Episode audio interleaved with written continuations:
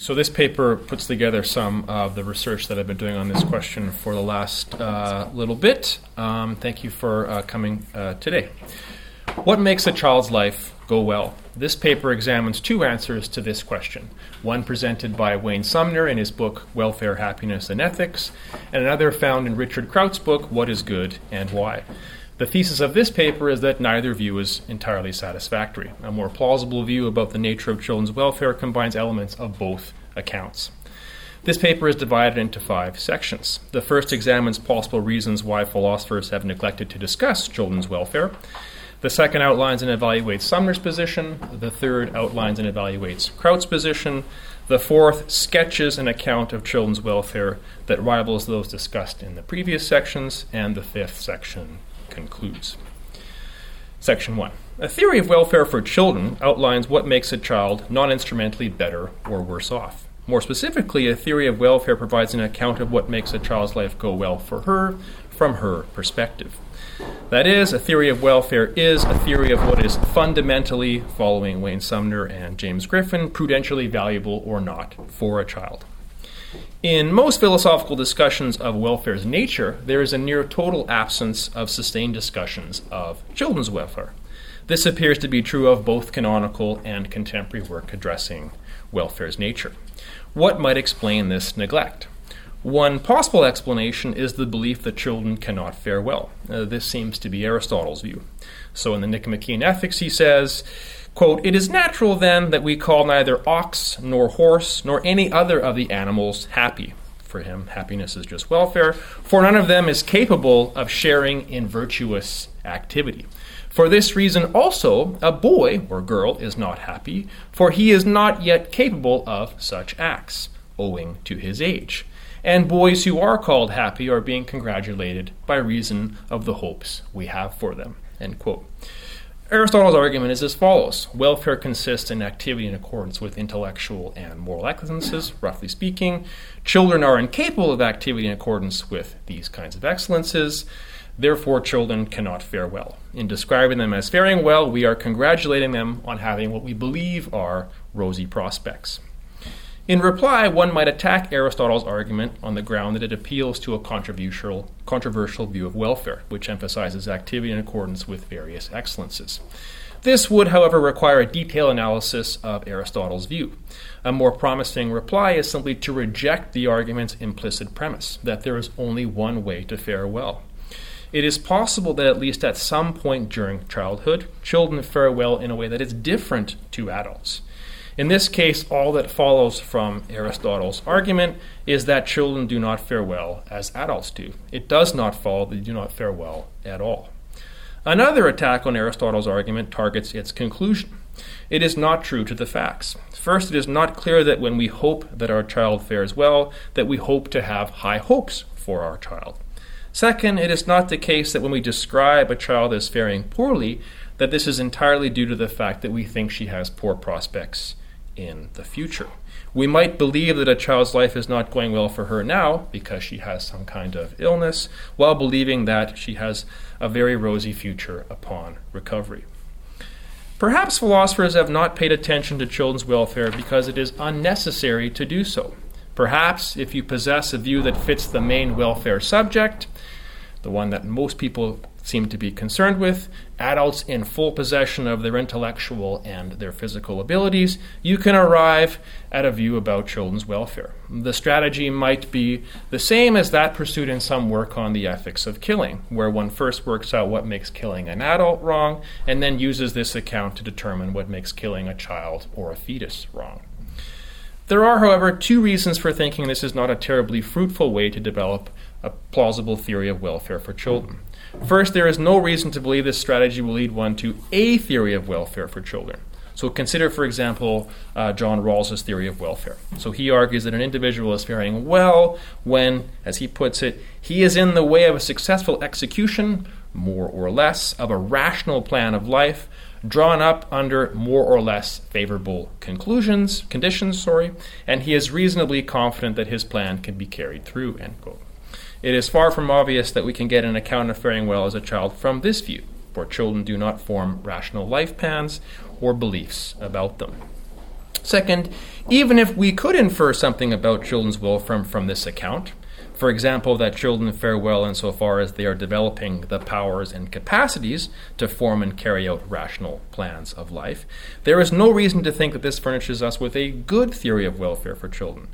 It is more likely that the right theory will emerge from a keen assessment of the nature of a child, which would itself involve taking into account the changing and developing nature and point of view of a child.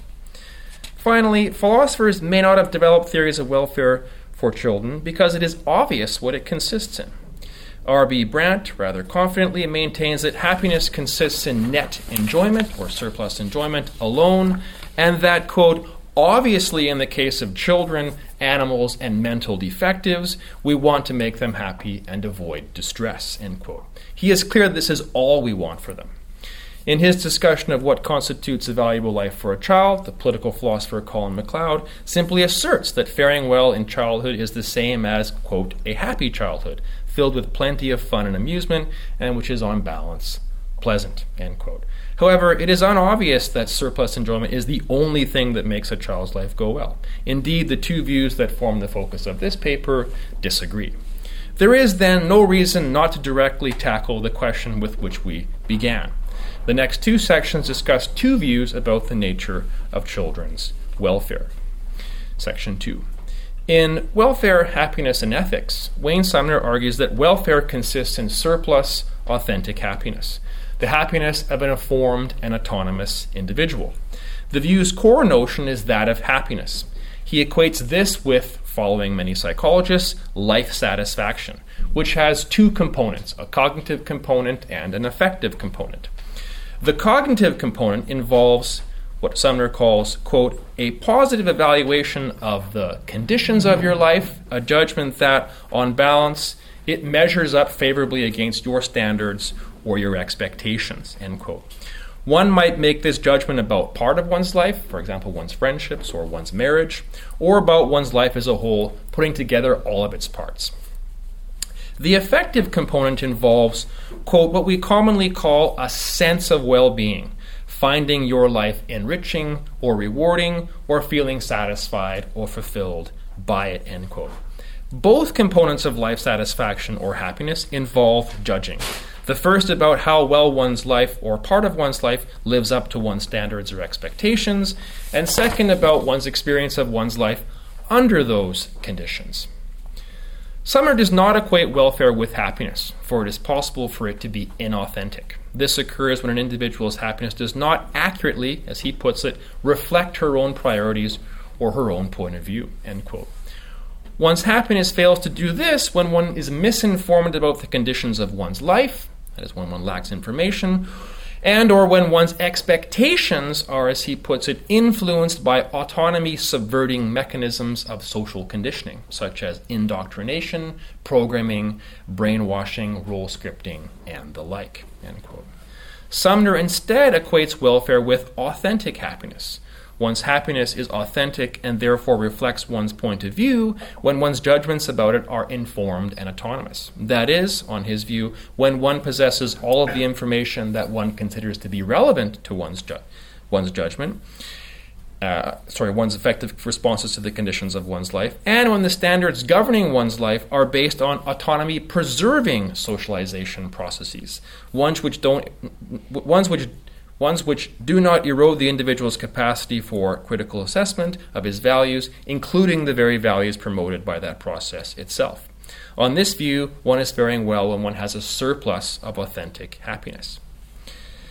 Sumner holds that this view is not applicable to young children, for they are incapable, in his view, of making the judgments associated with happiness's cognitive component. He neglects to mention another equally plausible reason that his view is not fit for young children.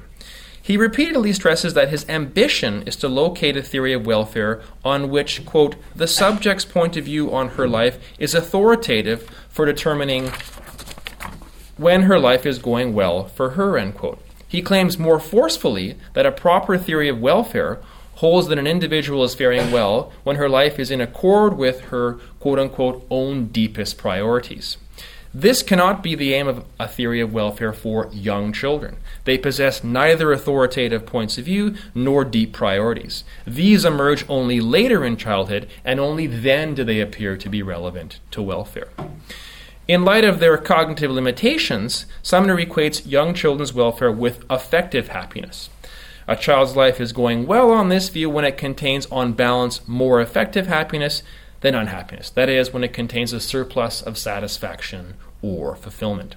What is non instrumentally good for a child is finding her life satisfying, and what is non instrumentally bad for a child is finding her life dissatisfying.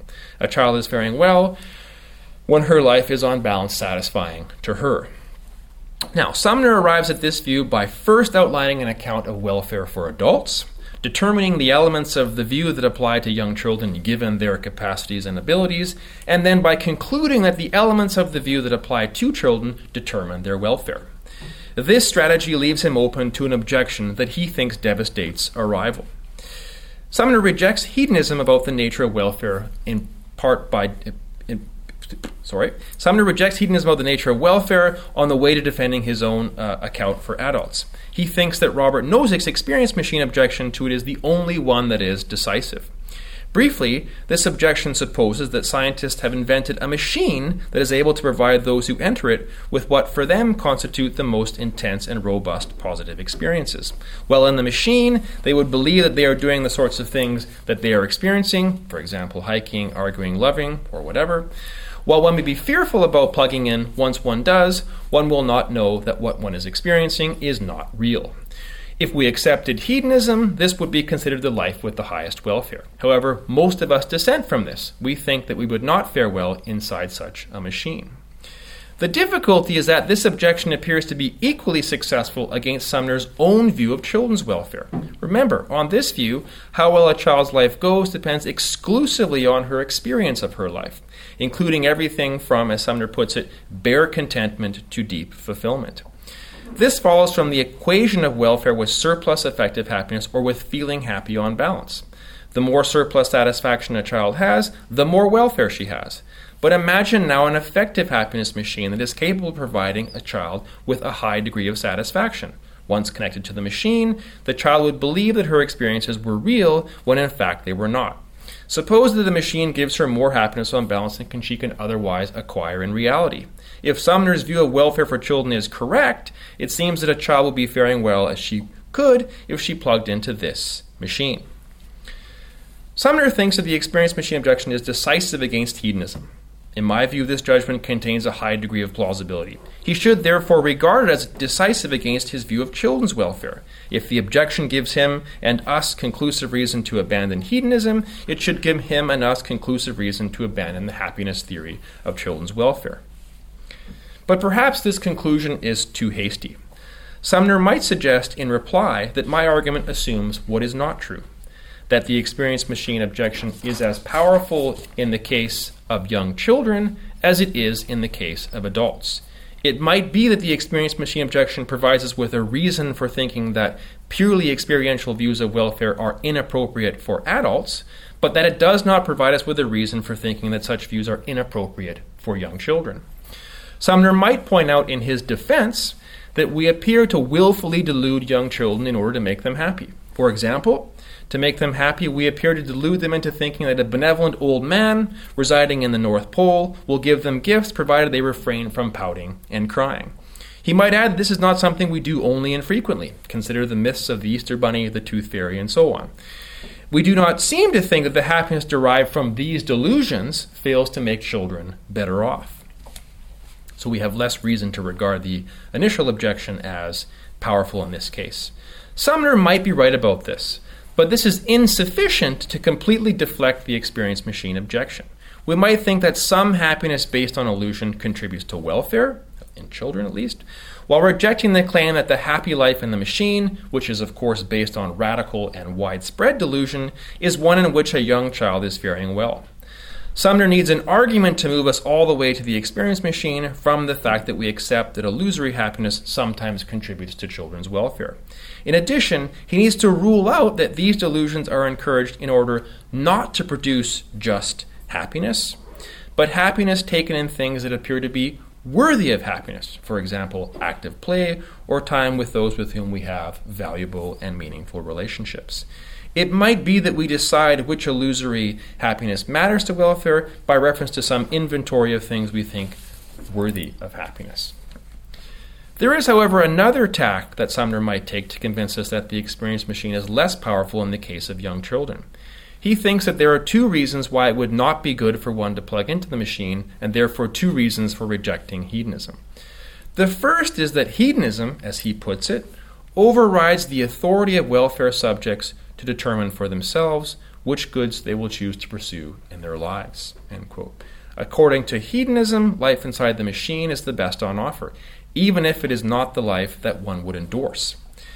The second is that hedonism is, quote, too interior and solipsistic to provide a descriptively adequate account of the nature of welfare, end quote. According to hedonism, only one's experiences are relevant to one's welfare, despite the fact that things other than experiences seem to be non instrumentally relevant to welfare. The first reason is likely not why we think that it is not good for a young child to plug into a machine. This is because a young child is not autonomous being plugged into a machine would not violate her authority to choose to determine which goods to pursue in her life. She is not presumed to have such authority. However, the second reason likely is at least a reason that we think it would not be good for a child to be plugged into a machine. Such an existence does seem to be too interior and solipsistic to capture what matters to a young child's welfare. But Sumner might argue that on reflection, the first reason really is the only powerful reason to reject hedonism.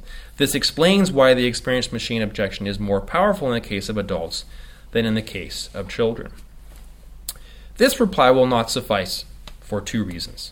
First, it is not clear that the two reasons that Sumner lists can be easily separated for the second general claim explains the first more particular claim. It is because purely experientialist views are solipsistic that they undermine one's authority to decide what to do with one's life. However, second, even if we could put this aside, Sumner would require a compelling rationale for thinking his first reason is the reason to reject experientialist views of welfare. He would have to show that violation of one's autonomy to determine what values to pursue in her life is the only reason one might have for thinking that one would not be faring well in the machine. Sumner might insist on this or be predisposed toward this because he thinks a theory of welfare must, as he puts it, quote, preserve individual autonomy, end quote. This is, of course, highly plausible when thinking about a theory of welfare for adults. But why should it be the only thing to consider in thinking about welfare for other welfare subjects? Once we recognize the range of and differences between welfare subjects, it is less obvious that the aim of arriving at a proper theory that preserves individual autonomy constrains our thinking about the reasons for rejecting experientialist views of welfare for all welfare subjects. Indeed, when thinking about young children's welfare, it is hard not to think that there are different but equally plausible reasons for objecting to experientialist views, such as that they interfere with a child taking happiness in actual play and or in actual loving relationships, which of course the experience machine objection makes abundantly clear. I conclude then that Sumner has not been able to provide us with a reason to accept the power of the experience machine in the case of adults, but not in the case of children. He is right to think that this is a decisive blow to hedonism. His own view of children's welfare is susceptible to the objection, therefore he and us, he and we should reject it. How might we avoid the implausible implications of his view? We should not, in my view, abandon it completely. He is right that there is an important truth in hedonism. Quote, that nothing can make our lives better, sorry, nothing can make our lives go better or worse unless it somehow affects the quality of our experience, end quote. He is also right that the best way to express this truth is to argue that happiness counts as a necessary condition of welfare, affective happiness. This assures us that we have a non arbitrary view of what counts as relevant to an individual's prudential value. The most plausible departure from Sumner's theory involves supplementing it with the imposition of a value requirement on a young child's life. On this view, a child is faring well when she is happy and she is taking part in what is worthy of happiness. Placing a value requirement on welfare is more plausible than adopting a rational or fully informed or actual desire satisfaction view of welfare for children. It is difficult to see how the rational desire satisfaction theory would work in the case of children. So, young children, for example, lack the ability to appreciate and sort information in the way that some versions of the uh, fully informed desire satisfaction work. In addition, it's not clear how a child can be both fully informed in the way envisioned by the view and retain the thing that seems most relevant to her welfare, namely her unique perspective on the world. The actual desire theory is no better. In order for it to make sense of a young child's welfare, we would need to see the full hierarchy of her preferences.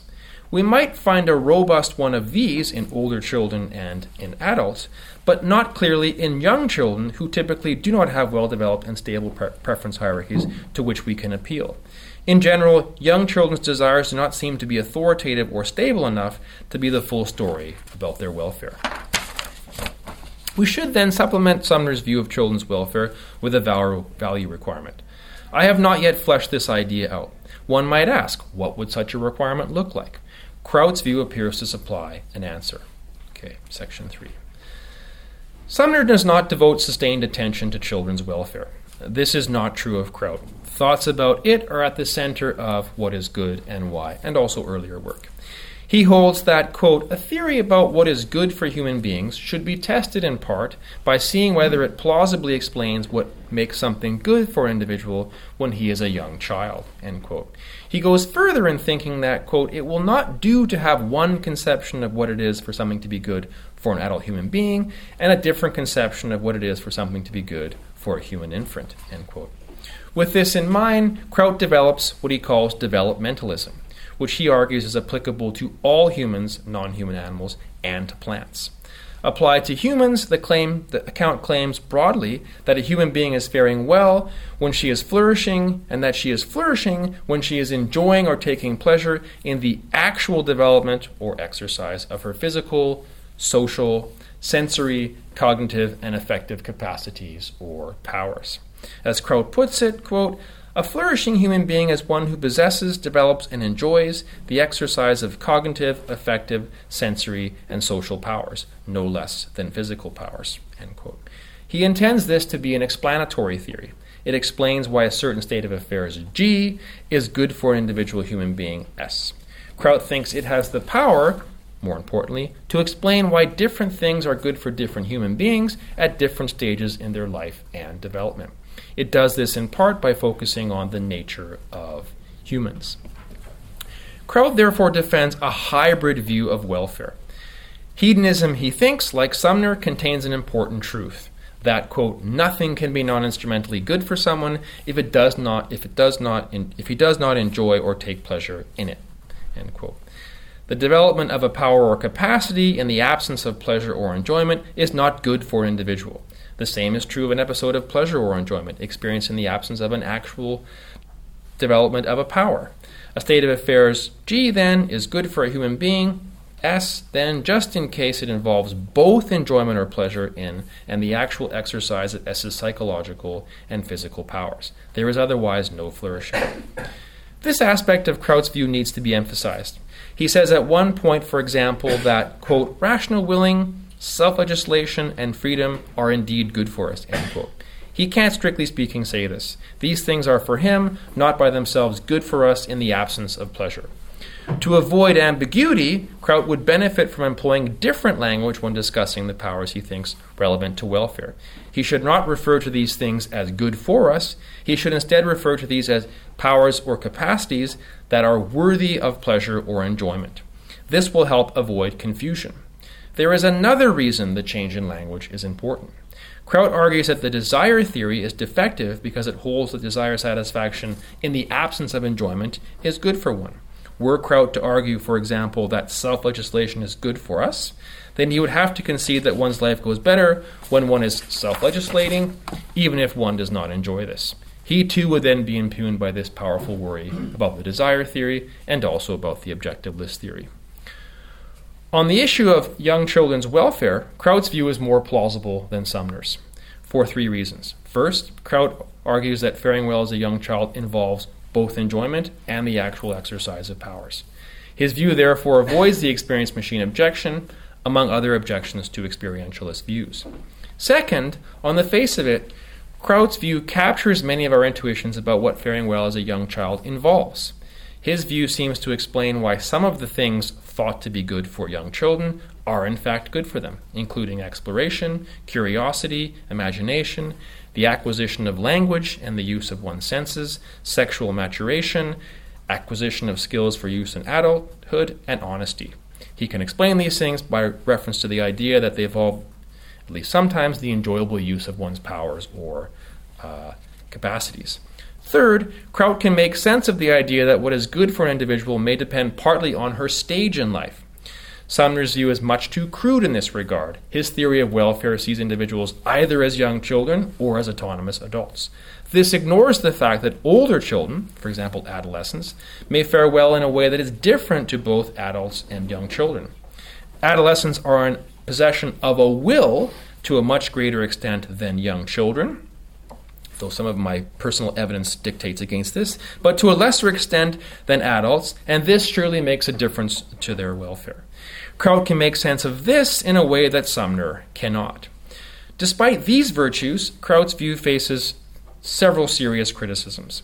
The first targets the claim that pleasure or enjoyment is a necessary condition of faring well.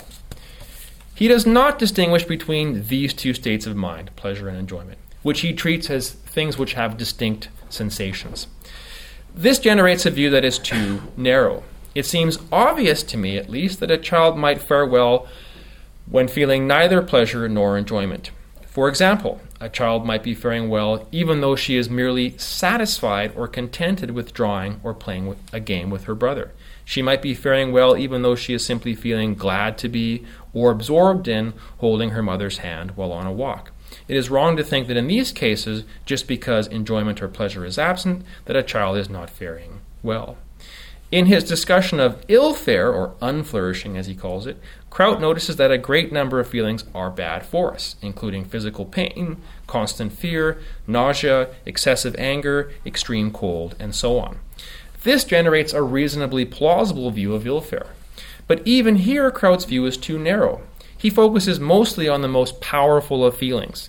This does not leave room for the plausible thought, in my view, that a child fares poorly despite experiencing nothing like these feelings, suffering or, or uh, pain. Even mildly negative feelings might make a child worse off. A child might be faring poorly when she is merely feeling glum or down or experiencing ennui. Kraut can deflect these worries by divesting himself of pleasure or enjoyment and pain and the rest of the feelings that are negative in his account of welfare and ill-fare, and substituting for them Sumner's notions of happiness or satisfaction and unhappiness or dissatisfaction. The notions of satisfaction and dissatisfaction, happiness, unhappiness, are broader than Count's broader than Kraut's notions. Therefore, they're able to capture a much broader range of affect, including everything from bare contentment, discontentment, to deep fulfillment or deep despair. Relying on satisfaction in one's account of welfare allows one to better capture intuitions about the sorts of positive experience that seem relevant to welfare, like contentment. Relying on the notion of dissatisfaction allows one to do the same with respect to negative feelings. Since these notions capture all the feelings that are relevant to welfare and ill-fare, including Kraut's, they are better situated to play the role in welfare that Kraut envisions for pleasure and his class of negative feelings. There is also another reason to rely on Sumner's notion of happiness or unhappiness, satisfaction or dissatisfaction, in an account of young children's welfare. It permits the child's perspective to play some role in his or her welfare. As noted, Sumner's conception of affective happiness involves a judgment about the affective conditions of one's life. It seems important that we find some place or role in a theory of welfare for a child, for a child's perspective and her judgment about how things are going affectively for her. We do ask children what we think will be better for them, and we do take this judgment to be at least relevant to their welfare. Kraut might resist this amendment to his view on the grounds that Sumner's notion of happiness is too complex to apply to children. As Sumner characterizes it, affective happiness contains a number of quite sophisticated concepts, including those of reward, enrichment, and fulfillment. It is not clear that very young children, at least, have the capacity to judge that they find their lives fulfilling or rewarding.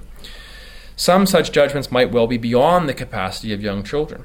But in reply, one can argue that all that is needed is a thin notion of satisfaction, requiring no more than a child have a s- slight capacity for some kind of judgment about the affective conditions of her life.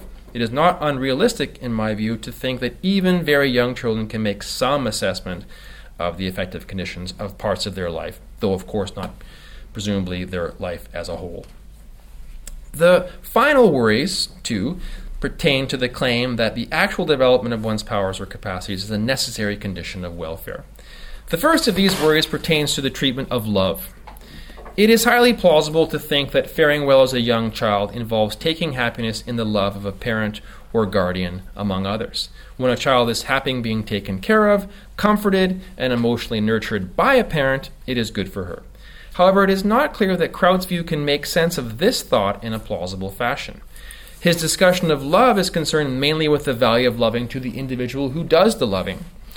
When he does discuss the value of being loved to the person being loved, all he says is that, quote, the good of receiving love must be understood as what one has when one perceives with pleasure that one is loved. He's worried about cases where you're dead and you're loved. He thinks in that case that's not good for you. This is not wrong exactly, in my view. It's just not clear that any desirable capacity on the part of the individual child being loved is in any way being exercised or actually developed. Kraut does talk about perception, and perhaps this is the power that is employed in love that is good for one. This, however, is an odd reason for thinking that being loved is good for a young child. He also refers to the idea that in being loved, one is exercising the capacity of being open to being loved. This is not implausible, but it too seems not quite to capture why love is prudentially valuable for a young child. The prudential value of love has little to do with the fact that in being loved enjoyably, a young child exercises her capacity or power, uh, perception, or openness. Instead, it seems to have everything to do with what a child receives in being loved someone ministering to her needs, vanquishing her fears, improving her life prospects, and so on. In requiring the notion of development to play a role in what is good for a child, Kraut's view misses this important point. We, we don't need his view to explain what's important about love, and so far as we do, we get the wrong answer, in my view. The final worry about Kraut's view is that it generates implausible outcomes. Suppose a child takes a great degree of enjoyment or happiness in developing his powers of detecting the odors of different weeds. He spends his free time walking through various gardens and fields, sniffing the weeds that he encounters. Or suppose a child takes a great degree of pleasure in enhancing and strengthening his eyesight using exercises given to him by an optometrist. In both cases, he takes a great degree of enjoyment in actually exercising and developing his sensory modalities, one of the powers that Kraut focuses on. It seems implausible to claim that merely as a consequence of developing his sensory modalities that a child is faring well. But Kraut's view seems to imply the opposite conclusion. One way in which Kraut may reply to this worry is to treat these forms of development in the same way that he treats the acquisition of wealth and the pursuit of fame. He thinks that on reflection, the acquisition of wealth and the pursuit of fame are things which we see lack value, or they're things that we see to have nothing to recommend them. This strikes me as correct, as right. The difficulty with this reply for Kraut is that it risks making the appeal to the development of powers and capacities irrelevant to determining prudential value of these and other items. We can do it without reliance on the developmentalist picture. No doubt in response, Kraut will accuse me of misunderstanding his view. The correct structure of the view, he will tell me, can be gleaned by seeing his attempt to deal with the existence of what he calls destructive powers, which of course we all have. Children, as all no doubt know, have the power to be extraordinarily cruel. Imagine that a child has and puts to use the power of insulting and intimidating children to whom she's taken a disliking. If she enjoys this, and it involves the actual exercise of a power, then it seems that Kraut has to admit that this is good for a child. He avoids this, he says, by pointing out that developmentalism does not move from claims about what enjoyable development of one's powers consist in to claims about what is good for one. Instead, rather, the view holds that we first discover what is good for an individual, first discover that, and only then do we move back to explain why it is so. About the things that are good for us, he says that according to his developmentalist picture, quote, the best explanation of their goodness consists in the way they involve the enjoyable use of our bodies, senses, emotions, and intellect. So we first figure out what's good for us, and then we move back to this developmentalist idea. This is, however, a puzzling reply. It seems to involve admitting that the appeal to the development of one's powers has no explanatory voice, force, thereby making it otiose. But it does appear that if Kraut wants the appeal to the enjoyable use of one's powers to have some role in his theory, and that's how it gets him a plausible, in my view, plausible view of children's welfare, then he'll have to admit that what he says cannot rule out the cruel child as faring well, since she is enjoyably using her powers. Kraut might attempt a different reply. He sometimes claims that what his position involves is the appeal not simply to the enjoyable use of powers to explain what is good for children. Rather, he says, quote, developmentalism proposes that we can achieve some insight into what is good for us by tracing development, and that means healthy development of a human being over the course of a lifetime. The important notion here, missing from most descriptions of the view, is that of healthy. It does all the work in determining which enjoyable uses of powers is good for a child and which not. However, again, this leads away from the explanatory element of developmentalism to the search for things that are healthy for a child, or to use Kraut's words, to what has merit for a child. There is, after all, an important difference between appealing to enjoyable healthy development and enjoyable development sans phrase. The second of these cannot rule out the sorts of cases that Kraut wants to rule out and that I have pressed on him. The first can, but only by making the appeal to the actual development of powers explanatorily impotent. Kraut might be right that this is not just the enjoyable use of powers that matters to welfare, but instead the enjoyable use of healthy powers that matters to welfare. But this takes us beyond developmentalism to the idea of what is healthy or meritorious. This does not presuppose development mentalism, rather developmentalism depends on and presupposes it. So in order to make sense of what is good for a child, we must then move to an account of what is healthy or what, in the words that I have been using, is worthy of happiness or satisfaction. That is, we must move beyond developmentalism. Section 4. My position on children's welfare combines elements of the views discussed above. This is very sketchy, I'm afraid to say. Sumner is right that happiness is a necessary condition on children's happiness. I tried to articulate that by arguing that it's broad enough to capture all of the affect that is relevant to children's welfare. He is wrong to think that it is sufficient.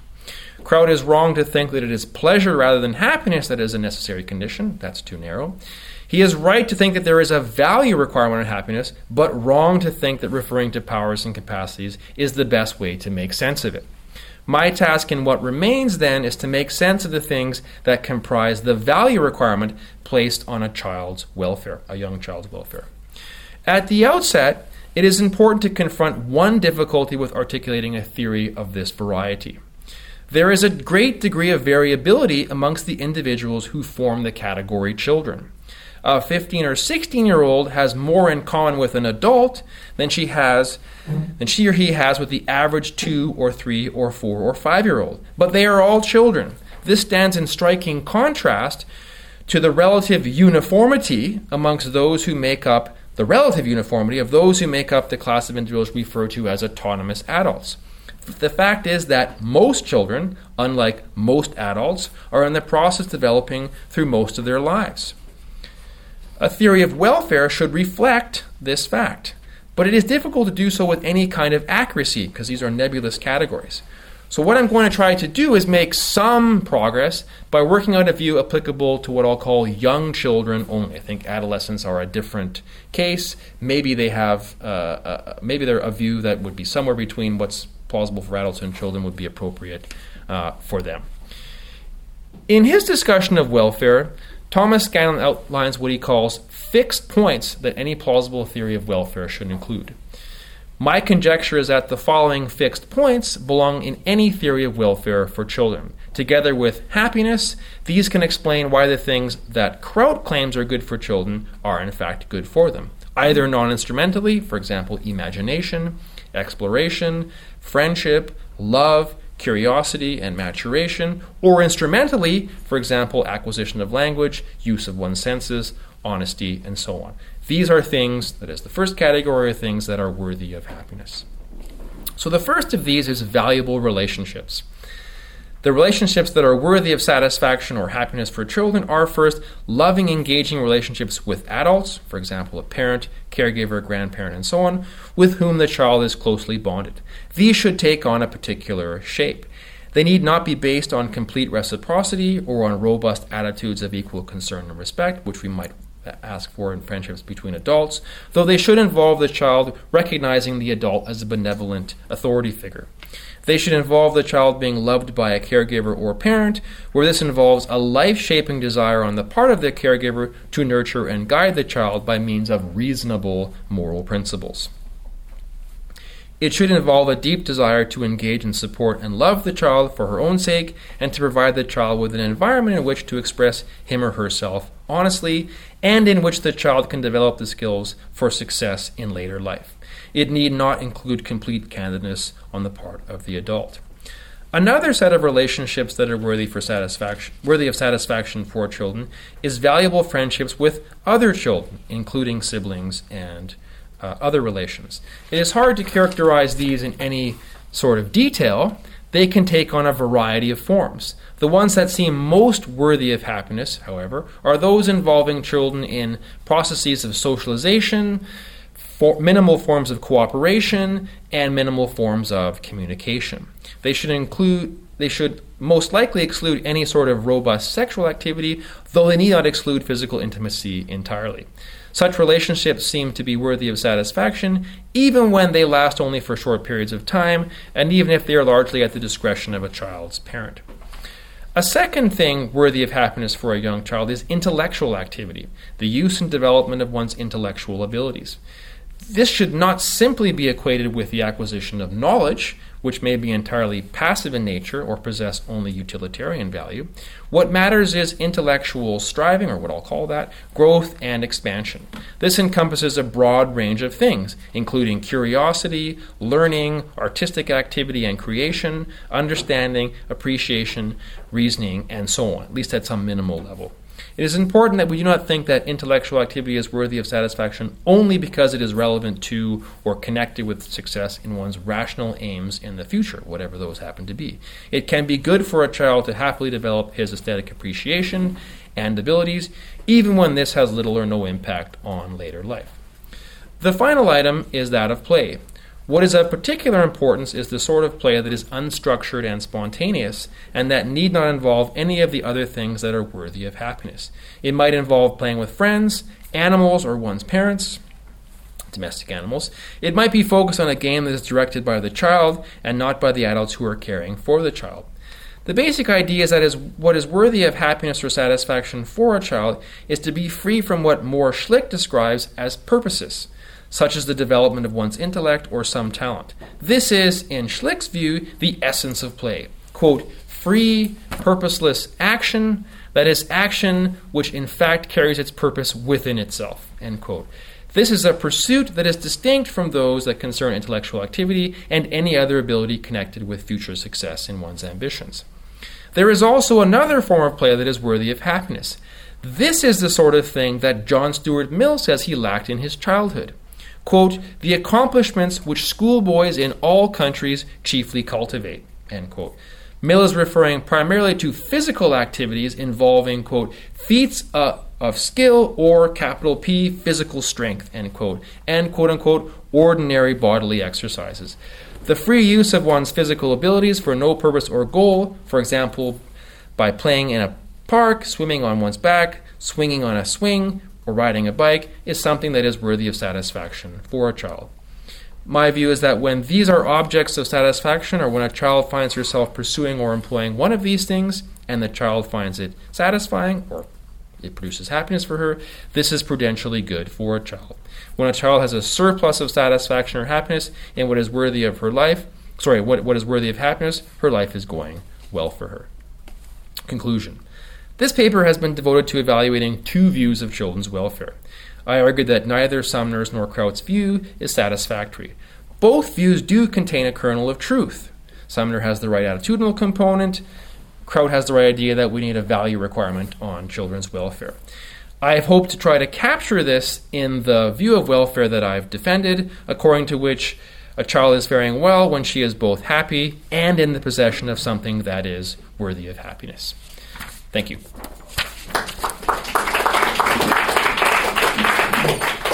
Questions?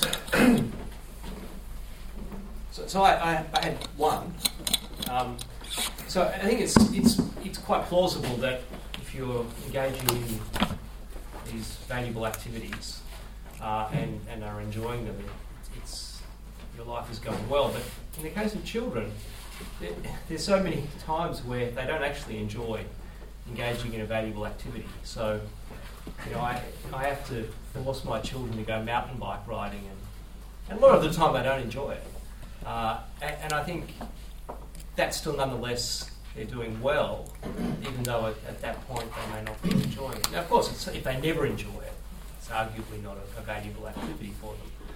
But I, I, th- I think it may be too much to say that it's necessary for something to be valuable for a child to, to uh, for that activity to be making their life go better. So the idea is that you would say even if they experience no satisfaction whatsoever yeah. in the mountain biking. I mean, a lot, a, lot, a lot, of the things with young children are forcing them into activity. It's very hard to make them fare well. Yes, and indeed. you know, unless you force them to, to yeah. do something, even right. unstructured play might be something that children will resist today. It's true. Yeah. And, so, and so you, you know, part of dealing with children is actually inflicting unhappiness on them. Uh, that is true. Yes. So, but on your on your account, their life isn't going well at that point because they're not happy. That's right. So we might justify that on the grounds that though it comes at a cost to their well-being, it may be useful for them in the future. Look, their adulthood is very long; they might need to acquire skills to enjoy themselves. Then that would be plausible in my view.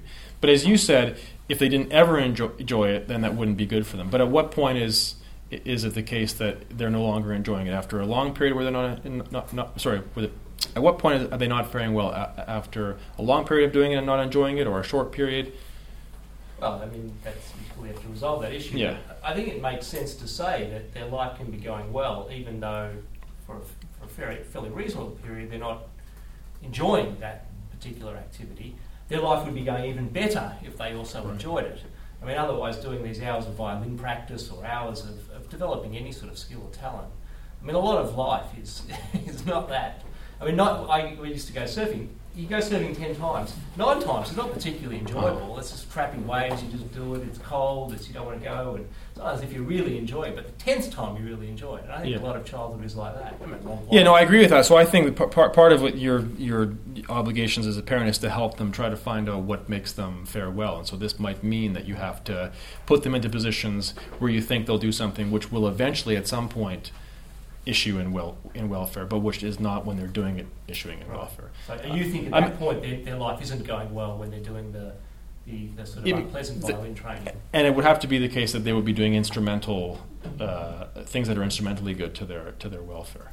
Um, I mean, so you, you raise this issue of whether the sort of hybrid accounts that, that, that I'm interested in defending, you know, are accounts of the highest well-being or the or the accounts of just uh, uh, sorry, uh, accounts of highest well-being or just well-being yeah. uh, per se. So you might say, look, a little bit of physical exercise doesn't count that much, but it counts for something even in the absence of yeah. happiness. Yeah. And when the happiness is done with the activity, well, then we have the highest kind of thing. So I wanted to resist that partly because uh, my my thought is that um, you know just the acquisition of these goods in the absence of any kind of interest on them doesn't seem to be the kind of thing that um, makes them fare well, and you might give other explanations for why you would. Do you could capture it in other kinds of ways. It's good for them for when they're adults. Uh, it, it's good for them so they can enjoy themselves, you know, later. And things of this nature. Uh, Ingmar, I think you had a question. Yeah, okay. Uh, I think you're right. Uh, I think Sumner was right uh, that there is a greater objection to putting adults in, in experience machines than children. And I think the reason for that is that in virtue or because of their limited cognitive capacities, children are inevitably inescapably deluded. Uh, so, but there still seems to be some objection to putting children on the experience machine. But I'm not convinced of about how much of this objection comes from the fact that it's necessary for children to develop their potentialities. So suppose we suppose we're putting children on a sort of an experience machine, which gives them delusory experiences, which is which are pleasant, but are also very good, optimal for the development of their cognitive mm. faculties. Mm. And suppose that when children are on this experience machine, they could at the same time engage in, in physical activities like running, swinging, or whatever. Only they would experience as much more enjoyable than it in fact is. And then they would emerge uh, from the experience machine at some age, and they would be sort of uh, better, and they would fun- function better as adults than they would have done if they'd had an ordinary um, upbringing. And it would also be more pleasurable for them. But they would be de- deluded most of the time, or all of the time, but deluded in a way which enhances their cognitive faculties. Now, would there be something wrong about that? So the idea would be that they would be active, unlike in the sort of initial example. So they would be doing things that are physically, intellectually yeah, active. and okay. it's great. And so the idea is, it seemed to me that what you were arguing was that they could take some kind of thing that would enhance their experience to a certain degree, and you know, wouldn't detract from any of the types of activities that would be absent in the in the experience machine. So, in the face of it, I'm not clear that there would be anything wrong with it, because it would sound like it's just sort of a slightly better version of real life. But they, they would be uh, they would be having delusory experiences. Uh, the whole entire day would be delusory all, all, the time. But they would have they would be having illusions that were a pleasurable, yes. b very good for their cognitive develop- right. development, and other types. That's what I imagine. So it would be a machine that would first of all give you pleasure, and second of all enhance your cognitive. Uh, it would both, yeah. both make your right. life sort right. of intrinsically good in respect of pleasure, and it would be instrumentally good in the sense that yeah. it would produce. So I would want to say that it might be instrumentally beneficial for the future, but I'm not sure it would be beneficial for the the individual child, given the illusory. But also, how, it's, it's unclear to me how the thing would work to get the physical activities. I mean, you're just it's, it's not so it's not as though they're the, the, the intellectual abilities they're developing are ones that they're you know having now and then they'll realize themselves in the future. It's sort of like you're saying, well, they'll have all these illusory experiences that will in the future ex- produce these kinds of. Ex- is that the idea? Yes. Yeah. Well, well, the idea is. I'm not sure on how the initial they example. Would have, say they would be on an educational program this educational program would be very pleasurable for them. And it would also stimulate their cognitive or whatever sense intellectual abilities, yeah, in an optimal way, uh, so they would be, be sort of function better as adults. But it, it, it would be illusory experience. Uh-huh. They wouldn't be in contact with reality most of the time, or perhaps all of the so, so, so, so the, the thing I'm getting at yeah, yeah. is I, I, I feel that a lot of the objection to putting children on experience machine comes not from the fact that they're out of t- touch with realities and so on as adults are, uh-huh. but from the fact that it would have bad effect on their development. Uh-huh. So what I'm supposing yes. is yeah. you're putting in yeah. on an experience machine which deludes them, but is in- instrumentally good for them. Uh, so, so not a, so, so but but so you, but you're saying on my account it would follow that it's also non-instrumentally good for them. Uh, no, I didn't. I didn't okay. say. I didn't say that. I'm not sure I, I understood all uh-huh. the details of uh-huh. your account. I was just sort of uh, trying to tease out uh, what is wrong about or uh, putting a child on, on an experience ma- machine yeah. and what you could do yeah. to, to sort of uh, uh, remove it. Of yeah, so I wanted to say the, the, the actual you, you were saying you experience of these goods, yeah. activities and, and Yeah, so that's on, right. Which are valuable. But Yeah. I, I'm not so sure about Uh-huh. that. Uh, if you do other things that are uh, will have a good effect on, on, on your adult life and also very pleas- pleasurable, I don't think it sort of matters much if the children are deluded because they're inescapably deluded in some because they're. I mean, they're not deluded about everything, of course, No, no, right? no. I mean, they're ignorant of certain Yeah. things, but they're not. Del- I mean, yes, but but they- they're sort of more ignorant that they, they would be. We all stumble in ignorance, Yeah. but, Ah. but uh, to a greater extent, children do so. Yeah. Um, I mean, I get. Yeah. I mean, I suppose it, depending on how the example was characterized, I, I, I have to take different tack. I mean, if it if it d- doesn't involve the sort of other goods that you think are are constitutive of a good, you know, of a, a, a childhood that, in which you fare well, then I would say I wouldn't be in favor of the of the machine that you're describing. That you would be sacrificing the child's welfare for the future, for the future adult's welfare. That's what it is. Uh, we've got a line of people. I think you are next, then Mark, then Jane, and then Regina. Yes, I just picking up from the um, first question, uh, really. Um, I wonder why not expand it, um, if we're interested in, in worthwhile enjoyments, why not expand that into worthwhile activities and relationships, you know, whether they're enjoyed or not, and whether they're experienced or not. So if you think of a baby who's loved by its parents, Yeah. you could say that baby benefits from the, from the parents' love Uh-huh. before it knows it. Uh-huh. You know, the baby would not benefit if the parents just pretending to love it. You know, if Yes. the birth mother loves it from afar, the baby will benefit from that. Um, uh, because it's it's beneficial to be loved by someone even if you don't uh, ever get to know of that love.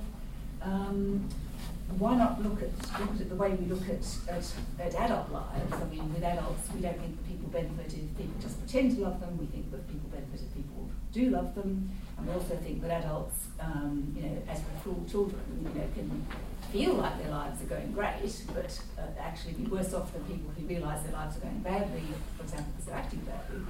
Um, so, so why not include, you know, worthwhile enjoyments as part of a wider picture of worthwhile activities, worthwhile relationships, including relationships that don't have any experiential component at all for, for the um, for the child. So is your thought just that if a baby is loved by its parents, independent of its having any impact on its experience, that's good for the baby? Yes, In- in- intrinsically in good same for way, it? In the same way as if um, you know somebody's loved by their spouse or someone's loved by you know, their best friend or whatever, you know that benefits them. Whereas if the spouse or best friend is pretending to love them and doesn't, you know uh, they don't get that benefit. Um, Right. You know, benefit we, we just can't reduce benefit to um, experiences, even worthwhile experiences. Right. So I agree with that. So my idea was that it would ha- what you need is both the experience and the and the um, and the good together. Being, being loved from afar. you Yeah. know, um, let's say you're, you know, there's some war or disaster and it's separated your parents or Yes. friend or whatever. You know, um, you could see that as the continuation of a valuable relationship, albeit without an experiential component in your part. So if someone loves me from afar, uh, it's better for me, It's even though I don't know it. hate you from afar. Okay. Uh, Um, and, and, if- and, and the, if the feeling of being loved is experientially identical to the feeling of, of being loved when you're when people just pretending to love Yes. you, you know, you don't get that benefit because there is Right. more to this than how you feel about it. Okay, so I agree with the last part. I just I'm unclear on how something outside of my experience can affect my my welfare. So, um, if someone from afar loves me, even though I don't know it, and does nothing to impact me, it's hard for me to believe that that makes my life go better for me. So you think until the baby knows about love, the baby only benefits instrumentally Well, so that so so this raises the issue of whether or not the account defend could could could be expanded to cover even you know infants uh, and things like that. It's not clear to me that you need to hold that the child has very high level attitudes about the nature of the good coming toward them. So they don't have to know a lot about, for example, play or about art or things like this to benefit from creating art or to benefit from from playing seems to me so if, if that's the case then someone can benefit from a loving relationship even though they don't really have robust attitudes about what that good is that they're receiving I yes, think. To me, it seems odd, given that the parents may have very similar attitudes, that the benefit only kicks in for Right. the child. You know, the, the minute the child responds not just with, with some degree of pleasure, but with actual love. Well, so there, could they- so my, my Well, guess, yeah, pleasure, you can yeah, ha- happiness, yeah, You know, in my view, yeah, parents look lovingly at the child while it's asleep. yes, That, that doesn't benefit child. No. Okay, I think we've probably got to the point of irresolvable Okay. disagreement. Um, Mark? Thanks, Julie. Um, thanks, Anthony. Just, um, just- this is sort of a version, I think, of Ingmar's point, um, and, but without the, the technology. So I was, I was imagining a case where, which seems reasonably common, at least in my experience, where the, the setting of the scene for the activity, for the, the, the relevantly healthy developmental activity, actually convinces the child that they're enjoying it. So, so the idea where you keep telling the child, "Aren't we having a good time? Aren't we having a good time?" and it's in the circumstances of, and sure enough, they're having a good time. right, So that, Ah. so, so this is the idea that, you know, that the happiness is a construction. So you talk them into being happy, You talk, so, so they're actually ha- they're actually having happiness. They're doing a healthy Yeah, yeah. developmental activity, and the question whether or not they're doing well, you know, whether or not that's mean that's in their welfare. right.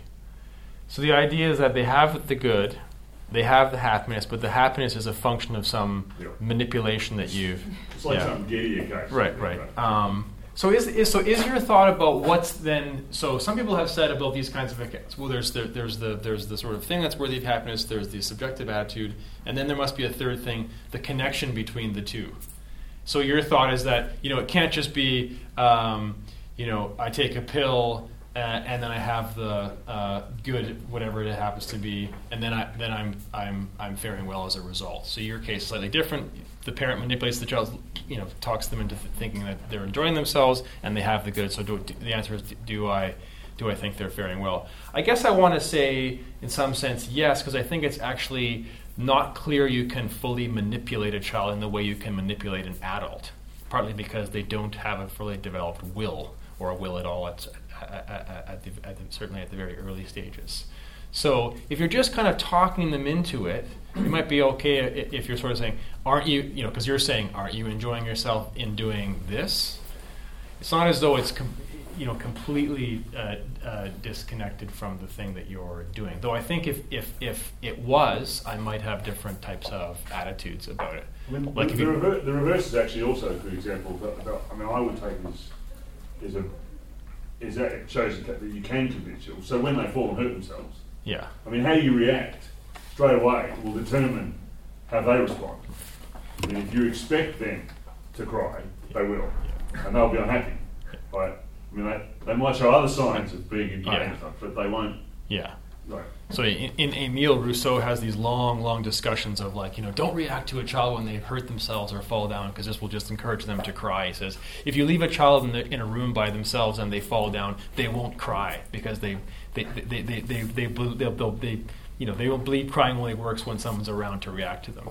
Um, yeah, I mean, I think, you know, just to, to a certain extent, I mean, yeah, you you think you're you're in some sense manipulating them into enjoying an activity, what you know, which you think together with the with with the with the subjective attitude is one that makes them fare well. Yeah, I mean, I, don't, I, don't, I can't I, I can't have too robust a view about the connection between these two things in, in young children. Maybe it's different for for, for other other uh, stages.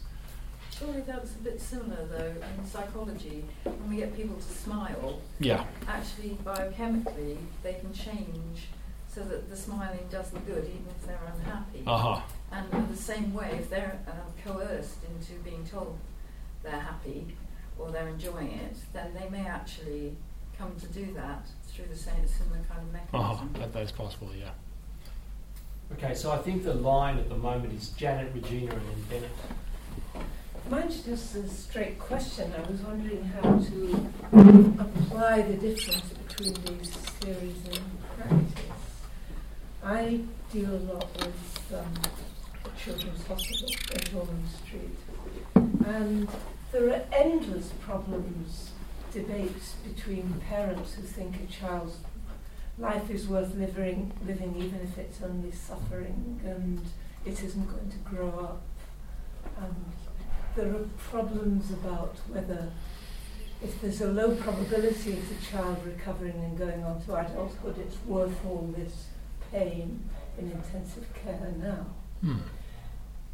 I'm not sure how to apply any of those theories. So I mean, the last case you took, some. I mean, if if if the idea is that you just do a straight cost benefit, you might say, well, the the child might not fare well because of the suffering, but it's compensated for by the fact that in the future the adult will have a life that's worth living. Or may possibly. Uh, or, or may possibly. I mean, obviously, we have to deal with pro- you know probability. Obviously, would come into the come into the picture. Um, the pain, presumably, in your case, would be certain, whereas the benefit would be only probable. Um, yes, so there we would, yeah. Relating to Ingmar's point, supposing we could get intensive care so well organised that we could put everyone onto experience machines, right. so that instead right. of being traumatized, they have yes. a lovely time. Yeah. So, so well, so right. I, I, mean, I guess in that case, you might say, or I might say, um, though that though they could not fare well, they could at least be happy, and that's in some sense better not necessarily better for them, but better uh, than if they were to, to suffer. Right. Well, this is suffering, obviously, yeah, but yeah, what if, yeah. if the cost of getting through to the end of intensive care is nothing but delusions? You then have to say their value is just their value as an adult. Yeah, I think that's right. Yeah, completely gone. Yes, I think that's right, and I think the person who who who um, experienced that would probably say, "Well, I you know, there's this notion of people losing their childhood to these kinds of these kinds of diseases. So I think they would would ex- be expressing the idea that they were unable to fare well as a child because of this. But can your any of these views provide an answer to these really difficult questions that we a definitive answer?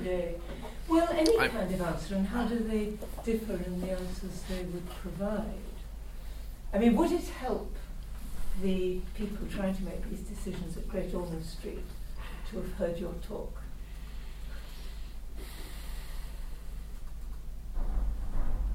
I'm not sure. Um, uh, I don't want to say yes or yes. yes, yes uh, that's a, but um,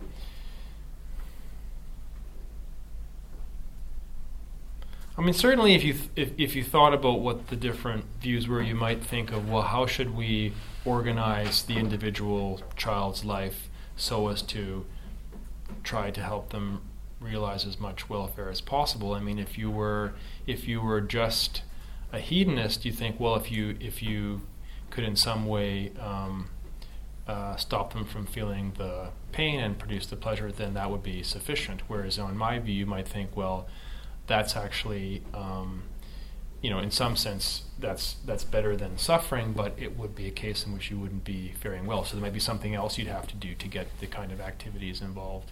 Um, um, them involved in certain activities. I, I, I was once hospitalized for a long time as a as a youth, and my options were that I could be sedated for long periods of time, or I could um, I could do things. And so my father bought me this uh, this magazine, which was about. Uh, I grew up in Canada, which was about uh, ice hockey, and I chose to, to to engage in a kind of activity which they televised, in which I talked about this magazine. So you might think, look. Um, the right thing f- for the hospital to do would be to, to, to give the option of having um, you know these kinds of activities where you where I'm, we're doing something kind of valuable together with some kind of uh, subjective attitude.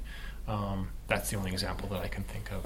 Uh, but your, your, view does have very radical implications for, for these sorts of actual cases because, if I understand it correctly, there are two necessary conditions. There's happiness yes. and doing some valuable activity. Yeah, that's right.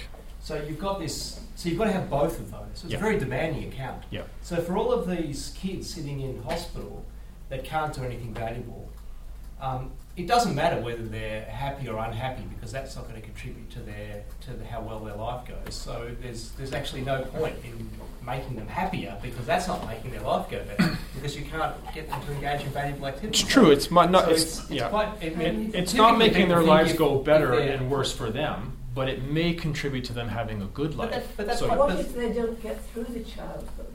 What if Right. I mean, this is the equivalent of your sedation question. Yes. The parents think uh, the life is worthwhile. Right. And we have to decide whether to treat the child or just let them die. Right. And all the experience they can have is going to be illusion or sedation. Right. Yeah, I guess I would say that's not that's not a, a life in which they would be faring well. Maybe that's, that's quite the opposite view is, is actually the current one. If a child has some positive experiences, Yeah. that's said to make you know the child's life sufficiently good to you know, continue medical treatment. So your your implication would be for all of these kids that will never yeah. engage in anything worthwhile. There's no point in treating them. Well, so from the point of view of promoting their well-being, well-being might not be the only thing that we care about. We might care about things other than well-being. I think there you might uh, uh, uh, might say, well, they can have some good, right? Uh, some aspect, well, some aspect of a of, of a, a good life, which includes well-being, but other things as well, like happiness. Uh, and that's okay. And moreover, the, the, the benefit of the type of view that I defend is that there's a reason for us to feel that that's not the fullest existence they can have. They can have some happiness, and that's that contributes something to the value of their life, but not the kind of welfare that, at least I'm thinking, is is important. That's a reason to, to, to, to, to first of all puzzle over the kinds of cases, but also to think that the, the person uh, has got something that detracts from the value of their life. Um, I think. Regina, I think it was.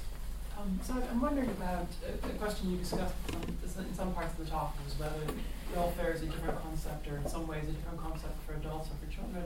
I'm inclined to think it is, because I'm inclined to think that for children, welfare is temporally extended in a way that it might not be for adults.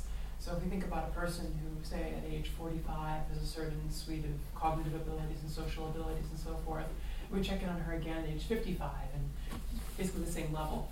Um, I, it's consistent with that story that she's still faring well at age 55.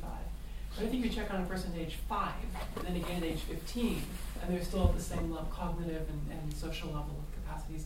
I, it seems to me like it's a mistake that to say this person's faring well. That that by itself is constitutive of them having, in some sense, uh, now presently being, in some sense, not faring well. Um, it might be that they could fare worse or better than they presently are, but in Mhm. that sort of absolute sense, that there's a, a problem.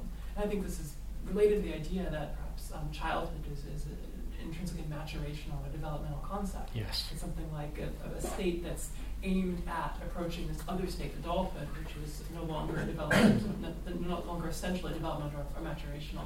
Um, so I, I guess I'd be inclined to think that something like, I don't know exactly what Kraut says, but Hmm. something like this idea of developing capacities is, at least over time, a necessary condition on children's welfare. Yeah, so so so there is a sense in which it makes a difference to it, and and and certainly um, developing things can be, you know, together with the with happiness and good for them, but I don't think that that's explained by the fact that they are developing. You see what I'm saying? Um, I mean, so sorry, you don't. Okay, okay. So so I, I guess I'm thinking developing things can be can be good for you, but they're good for you in virtue of what they are. So the expansion of an intellect, um, the sophistication of some kind of playing, um, the, the, the growth and deepening of a relationship. Those things, right, together with happiness, are good for you. And, and there, there's a sense in which they involve developing, but they're not, they're not, their goodness does not lie in their being, in their development, in their being instances of developing. What their goodness lies in is what they are. That's my thought. So, um, you don't think that that, um, so the, the contrast I drew in, in my question was between the idea of um, being in a certain state at 45 and 55, Right. suggesting that the difference in, in welfare of those two states might really just be down to how good it is for you to have the capacities that you have. Uh-huh. But I was suggesting there's something, there's some, if, if there's a contrast of 5 and 15, Right. then they can't just be explained by the, um, the goodness of the qualities themselves at those two points. It has to be explained by some concern about the idea that children ought to develop over time. Right. And if they don't, they're in some way worse off than they could be. Right. So the idea is if, if, if an individual child stopped developing, that would be bad for her. Yes. Okay. So um, suppose I agreed with that. Um, I might say, well, part of the reason that they that are not faring well is that well they they can't they can't in some sense, as it were, you know, have the kinds of goods that I said would be necessary. like like robust forms of play, you know, uh, the relationships and things of that nature. Um, but I might take a different route and just say, well, like I, I, I, I've mostly been talking about a view of welfare. So I have a hybrid view of that. I don't have a hybrid view of ill fare or uh, faring poorly. I think there's lot, lot. You can have a single thing and be very like you know if you're if you're down in the dumps. I, I, my view is if you even if you have some goods, your life is still going poorly, uh, and vice versa. You might have some some of the attitude, but not have the goods, and that might make your life worse for you. Um, so maybe in that category, I could say, well, look, if you're just not developing, that is, if you're stunted or, or, or if you're not growing anymore, that could be bad for you. Yeah. But partly it would be explained for the fact that it would interfere with the, the acquisition So of it could be these. instrumental. Well, it could be intrinsically bad for you, not instrumentally bad for you. Could it certainly would also be instrumentally, yeah. And I guess I, I'm inclined to think it is. It is intrinsically bad. Uh-huh. That's, the, that's the explanation for this idea. Uh huh. No change from 5 to 15 is by itself, in of itself. Uh-huh. Uh huh. Problem. Sorry. No, no, it's fine. Yeah. Uh, Bennett, I think you were next. Uh, yeah, just was picking up from Mark's point. I mean, I, I think that there is another way to see this sort of phenomenon when a child falls over and looks to the parents before deciding whether to cry or not. You guys were talking about it as though it was a manipulation for the parents to say, no, you're all right. Um, but I think that there is this other interpretation, which is that you are, uh, you, that, that, that the way we feel pain in a kind of phenomenal sense is not innate. And in fact, what you're doing is you're teaching your child to either connect or not connect. Uh, the sensation of pain, a bodily uh, with, with sort of badness or unhappiness or kind of bad emotion. Uh, or you're trying not to connect it too strongly that way, right? So, in, fact, that the, the way, the kind of way you react will shape how your child grows up to Mm. orient to pain. People have very kind of wide range of orientations to, to suffering and to pain in particular. Um, so it, it seems like part of what, what parents are doing then is, is they're sort of developing their child's ability to be unhappy. Uh, maybe a crucial part of, of learning and development for children is to feel, to learn to feel unhappy when appropriate Mm. and Yeah. to learn to feel happy when appropriate. And I- I just wonder if that, I mean, I think that supports the idea that you need a special understanding of welfare for children, but, but sort of, doesn't that complicate the picture even further? So it complicates it because you're, in some sense, instructing an individual child in when to take happiness and unhappiness and things. Is that the Well, idea? so, so to take a really kind of extreme and speculative Right. uh, uh, suggestion, you, you might think that if you really trained your child single-mindedly, you could raise a child who couldn't really feel unhappy in all sorts of appropriate situations. Right. Uh, so they'd feel less yeah. unhappiness over the course of their life. But you might just think that that sort of stunted them. Uh, but but on a kind of a, uh, you know, on, on, maybe on your account of welfare, maybe you'd be doing them a favour. If I brought about cases in which they feel less unhappiness, Yeah, that, Yeah. to the point where Yeah. they feel when a relative died, or you know, Right. their aims were frustrated, or you know. yeah, I mean, uh, yeah. So, so is your thought that maybe some cases of sorrow are good for an individual, Yeah. intrinsically good for them? Well, I don't know. Know, I don't have to say that. I just, I just think that you should have like a orientation to experience where you could come out of them feeling sorrowful. Or Yeah.